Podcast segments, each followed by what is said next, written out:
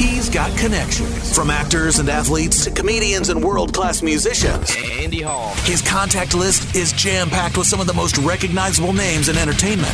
Andy Hall's giving Lazer Hellraisers his plus one, an exclusive conversation you won't hear anywhere else on today's edition of Hall Access. I am proud to welcome guitar god Kenny Wayne Shepherd to the Lazer Hotline. Hey, Andy. Hey, Kenny, great to have you on the show again. Thanks for your time today, man. Yeah, thanks for having me. I appreciate it. Celebrating the 25th anniversary of Trouble Is by the Kenny Wayne Shepherd Band. We're looking forward to next Wednesday night when we get to see it live here at Hoyt Sherman Place, Kenny. Going to be great. Yeah, I'm looking forward to it too. You know, the, the Trouble Is album was a monumental record for us. I mean, it still is. Um, you know, I've been doing a lot of interviews about it, and the general consensus is from people that are talking to me about it is that, you know, this record – could be put out today and be just as relevant today uh, as it was 25 years ago when it came out. We accomplished so much. We, you know, sold millions of copies of the record. We had, you know, the longest number one song uh, in the history of the rock charts at the time.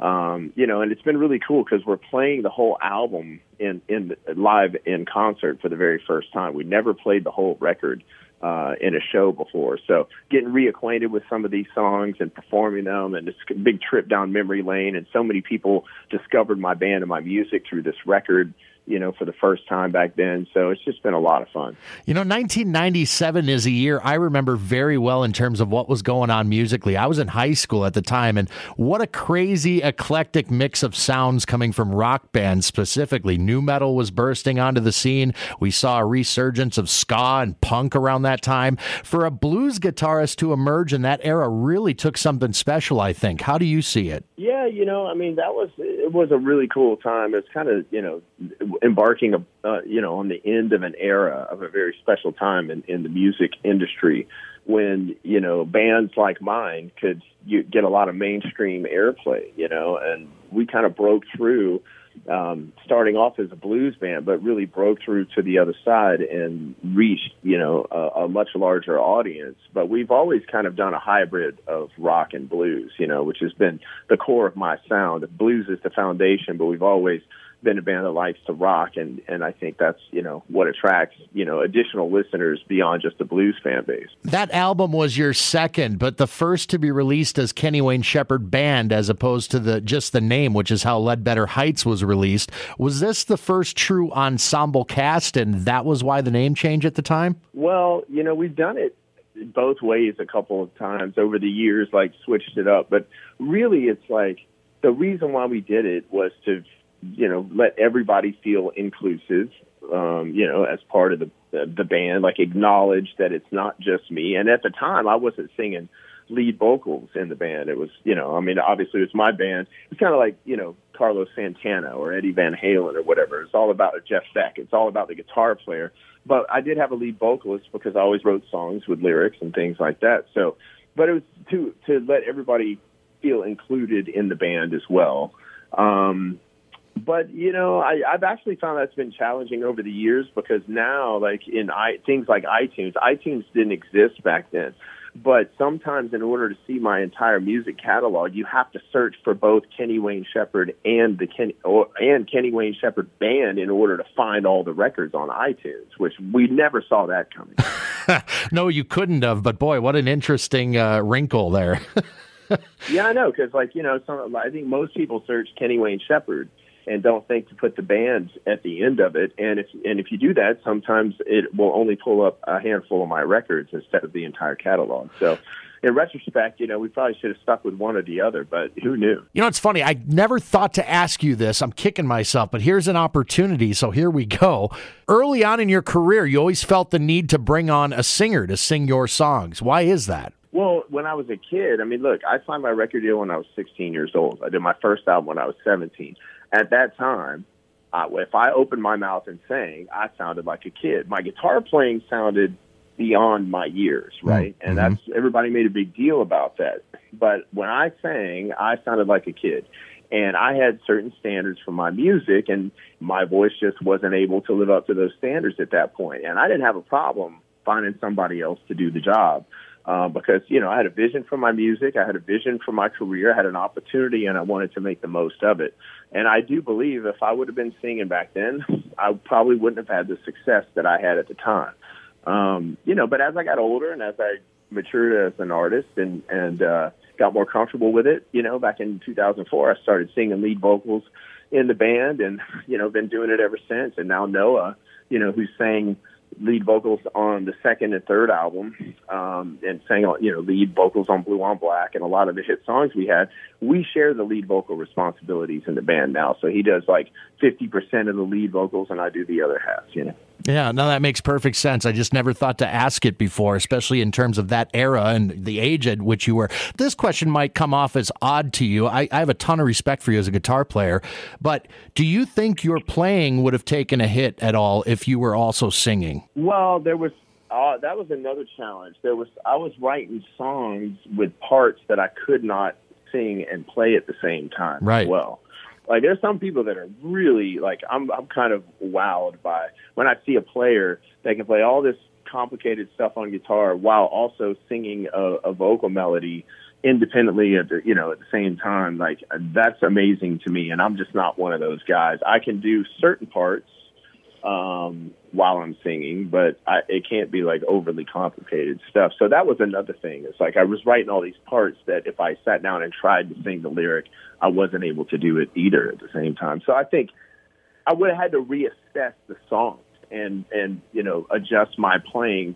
you know, to enable me sing. Jimi Hendrix comes to mind. That's an easy one. But another one that I think of when I think of guys that can sing and play at the same time is uh, the late Terry Kath of the band Chicago, and how he could not only just play rhythm, and uh, he also played lead at the same time and sung a melody. And I just found that always fascinating. Yeah, I mean, you know, there's a woman I can't remember her name. Um, I just saw a poster of her the other day, but my wife actually turned me on to her music years ago, and I pulled up a video of her on YouTube, and she's playing all this amazing stuff, like incredibly complicated guitar stuff, while she's singing, uh, you know, a completely different melody. And I was just like, oh my gosh, it's just incredible people can do that. Yeah, I don't know if it's who you're talking about. I just saw Samantha Fish recently. She's fantastic in that respect. No, she, no, she's really great. I think, uh, if I'm not wrong, I think it's this woman named Ani DiFranco. Oh, I, I, could be wrong. Okay, no, yeah. I know that name for sure.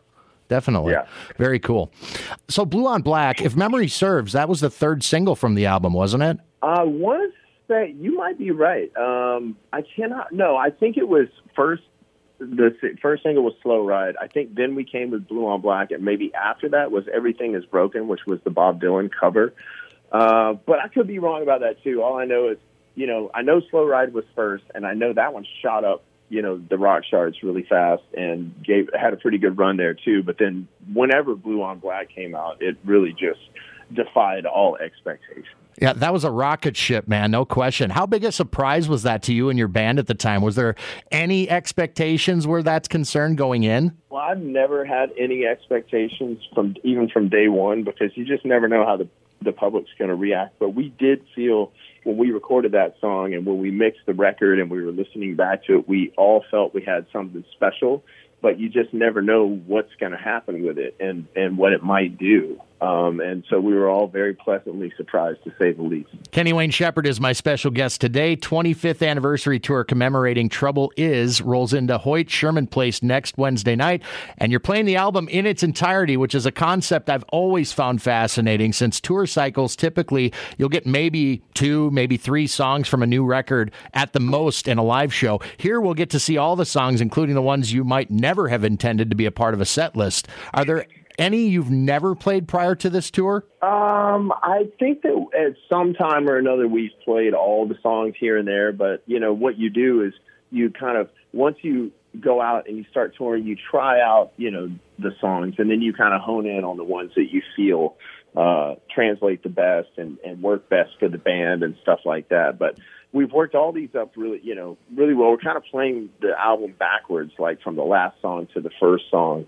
Um, and then we, and then we, you know, we come off stage and then we'll come back essentially for an encore and then we play, uh, you know, a handful or more of more recent songs, you know, because we figure some people might be coming to this show that, you know, got turned on to my band back in the 90s for the Trouble Is record, and then maybe they haven't had an opportunity to come see us again since. And so we, we come back out, we play some more recent material to let them know, you know, this is what we've been recording and playing since the Trouble Is record. I'm a vinyl guy and I still listen to albums as they were intended to be consumed, I think. To start with side A and listen through.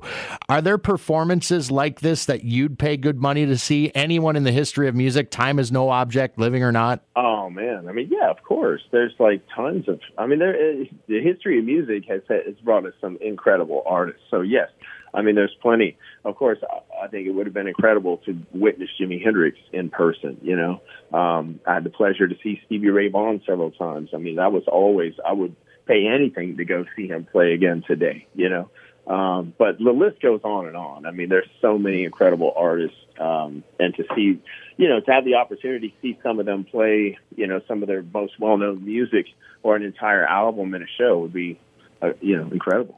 Yeah, I'm glad you brought up Hendrix because I every time I pop in Electric Ladyland, I think to myself, could he actually recreate this on a stage like now? You know, with technology, what it is, it's just a I don't know, it's something fun to think about. Yeah, I mean, you know, what's more impressive to me actually is that he did it back then because because you know they had such limited technology back then. Everything was new, and they were trying all these tricks that now you can just like open up a program in a computer and press a button, and it'll do it for you. Yeah, you know. Yep.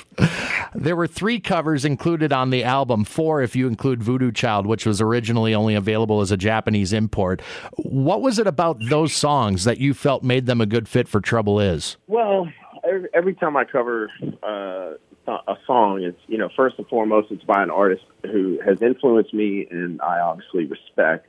But then it also has to be. I generally try and find songs that are like the the lesser covered songs, you know, instead of the one that everybody just goes straight to. And there's a million versions of them out there, and so um, we look for a little more obscure, deeper catalog tracks, you know. And then obviously it needs to be a song that that we feel we can do a good job uh, with it. And so the ones, the two that made the record um, is, you know, the Dylan song, Everything is Broken, and, and then we did a Hendrix song, uh, I Don't Live Today. Yeah. And those two made the record. We did some other ones for the record, but they didn't actually go on the record. And then that Voodoo Child was a special edition. It came out for the Japanese version, and I think it when we put out the Blue on Black single, it was the B side for the Blue on Black single. If you ever got a copy of that. Boy, if I had a copy of that, Kenny, I'd probably have it framed somewhere. probably pretty rare. I imagine so. Real quick, what was it like making the album with the new band members, a new singer? Was there immediate chemistry there, or did that take some doing from your memory? Well, I mean, look, it was uh, it was we were thrust into a, a, a unique situation, having to we were getting ready to go record the record, and then found ourselves having to look for a new lead singer and in a matter of two weeks, we found Noah and we headed into the studio. I mean, I had already written all the material and stuff like that. So for him, he just had to figure out a way to work into the existing organization. Um, but yeah, he and I hit it off from the get go. And so there was the, the, musical chemistry was there. We got along, you know, on a personal level really well. And then, you know, we brought in the guys from Stevie Ray Vaughan's band, uh, Double Trouble. So we had Chris Layton, Tommy Shannon, and Reese Wynans in the studio making this record with us. And, uh, so, you know, top tier musicians. We had Jerry Harrison from the Talking Heads producing it. Wow. Um, and we were at the record plant in Sausalito, California, which is, you know, a historic studio. So, I mean, we had everything going for us. It was just up to us to, to get in there and perform. Sounds like a dream come true to me yeah, it was a pretty remarkable experience to say the least, and especially if you consider that I was like 18 years old at the time. I mean, you know, for a teenager, is, it's pretty amazing. Yeah, I think of what the stupid crap I was doing at 18, Kenny, and I uh, I can't compare. I can't compare. Let's say thank God I got to the space I'm in now, where I'm happy and been playing great music. You know what I'm saying? yeah, man.